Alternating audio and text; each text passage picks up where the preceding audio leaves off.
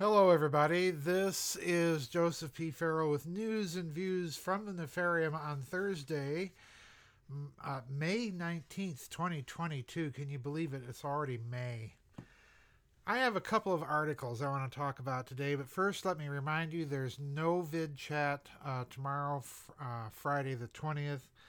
The reason being that I've had to move it once again. We're in that season of weather and they're predicting storms and so on for late tomorrow afternoon, tomorrow evening. As you know, I just don't want to take a chance of not hearing the storm sirens go off while I'm on the air with you folks. And uh, I've also got little Miss Shiloh, who doesn't handle storms too well. so I've postponed the vid chat until Friday the 27th. But please remember, we are in that season of the year where when the weather can blow up very quickly, very unpredictably.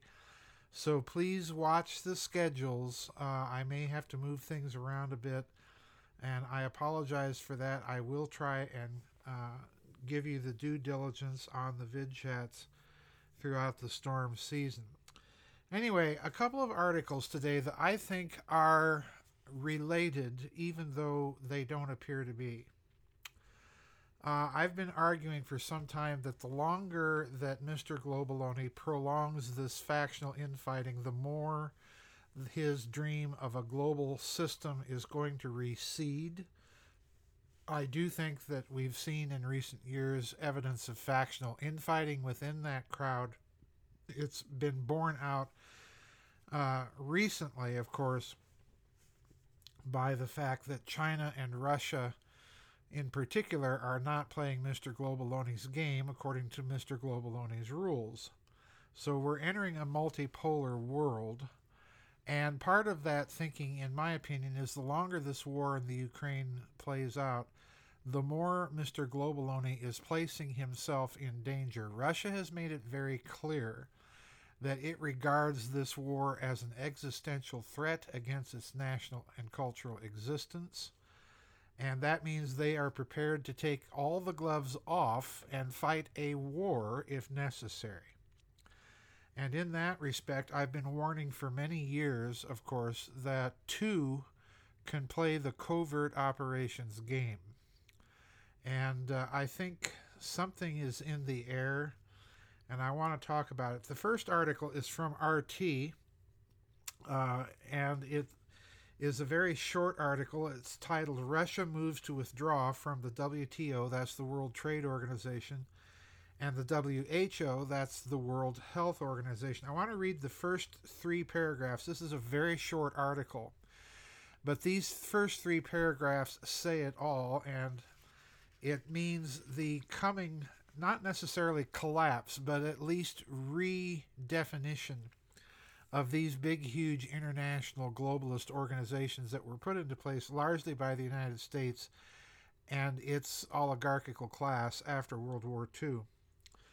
The article states, quote, Russia's lower house of parliament, the State Duma, is planning to discuss the potential withdrawal of the country from the World Trade Organization and the World Health Organization according to Pyotr Tolstoy, the vice speaker of the parliament. Let me stop right there. Pyotr Tolstoy, obviously, that family is uh, very well connected. It has a long history in Russia. Uh, you can think, of course, of Leo Tolstoy and so on and so forth. But that family has been around for a very, very long time in Russia, and particularly in Russian politics.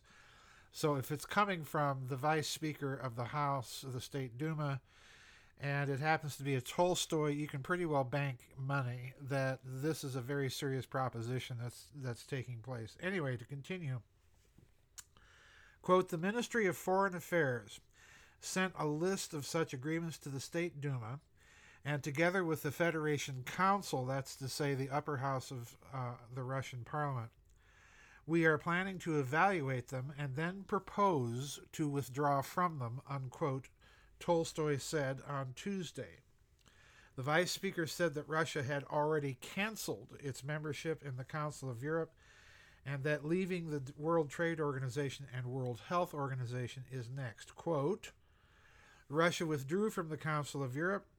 Now the next step is to withdraw from the World Trade Organization and the World Health Organization, which have neglected all obligations in relation to our country, unquote, he said. So that's Tolstoy, straight out of uh, one of the Tolstoy family's mouths. All right, now, tuck that article aside for a minute, although keep it in the back of your mind. Now, this next article is an article by Michael Shields that appeared on Reuters. And the article is titled Snowless Davos Ready's New Face for World Economic Forum Meeting. And I to, again, read just a few paragraphs from this because I think this is an article that you you have to read a lot between the lines. Here we go. Quote movers and shakers. I love I love how their own media talks about them. Movers and shakers arriving for the annual meeting of the World Economic Forum this month can pack sandals instead of ski boots for a rare springtime version of the event in Davos, the Swiss ski resort that is Europe's highest city. And I'm skipping a few paragraphs here. Quote, all the people here are very glad that the World Economic Forum is coming back now. It's another step back to normality, unquote, said Samuel Rosenast, a spokesperson. Please note, we're on Reuters here. We have to use uh, gender neutral language, spokesperson. No, he's a spokesman, folks, for the local tourism board. The pandemic slammed hotels and restaurants in Davos, whose fresh air and sunlight drew sanatoriums featured in the German novelist Thomas Mann's work, The Magic Mountain. And indeed, they did. Quote, the whole Congress business was dead, unquote, Rosenast said, noting that Davos Conference Center had closed for more than a year. Oh, the poor things. Now, listen very carefully to these next three paragraphs, folks. Construction crews have been finishing pop up networking facilities for the business and political elite that descend for the May 22nd to 26th conference. In other words, within just a few days here, folks soldiers are erecting security fences. The Swiss government will deploy as many as 5,000 military personnel to support local police. Air Force jets will again circle above to enforce a no fly zone. The Geneva based World Economic Forum says the meeting will bring together more than 2,000 leaders and experts from around the world, somewhat smaller than the past meetings. No government or corporate bigwigs from Russia were invited because of the Ukraine war. Unquote. Now, folks, what what's going on here is that the Davos meeting is going to get a lot of security and protection. And that's normal, okay?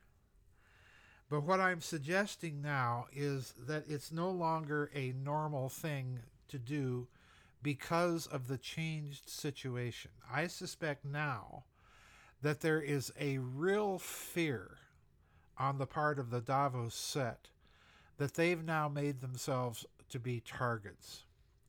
And indeed, I think if you've read the recent pronouncements from Russia very carefully, as well as the West's own remarks itself, remember Mr. Biden's remark that someone ought to take out Russia, and then Senator Lindsey Graham Cracker, as I like to call him, uh, basically saying the same thing that somebody has to take this man out. So, in other words, I think what you heard there, my friends, were Freudian slips. In other words, this is what this is what the so-called Davos set is really thinking. And they would really like to be able to do it. And they let something slip there that they're willing to notch up the covert operations to that extreme a degree. And here's my point, folks. Again, as I go back to what I've said before, two can play the covert operations game.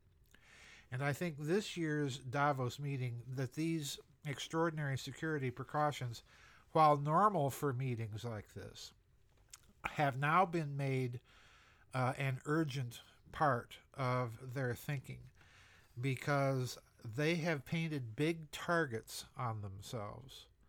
And I don't think it's going to go away simply because uh, this war they've decided to stretch out as long as they can. I don't know that they're going to be all that successful in doing so. Uh, but they have been calling for a covert war against Russia, and I suspect that these preparations, particularly this business of security fences, that these types of preparations herald something new, a change in their thinking, just like the security fences that we saw go up in Swampington, D.C. after the so called January 6th insurrection. Um, that was a change on the part of the elite. They realize that they are now under very real threat. And uh, I suspect that you're going to see perhaps some more things of this nature in the future. It's certainly something to watch out for uh, as you're perusing the internet. Watch out for articles like this that may indicate uh, an increase in covert operations between Russia and the West. And I suspect uh, that if it's inclusive of Russia now, it's going to expand much more dramatically because the West basically has now been reduced to the United States, Canada, and Western Europe, with, with Australia and New Zealand thrown in for good measure. Uh, the rest of the West's former allies are basically deserting ship.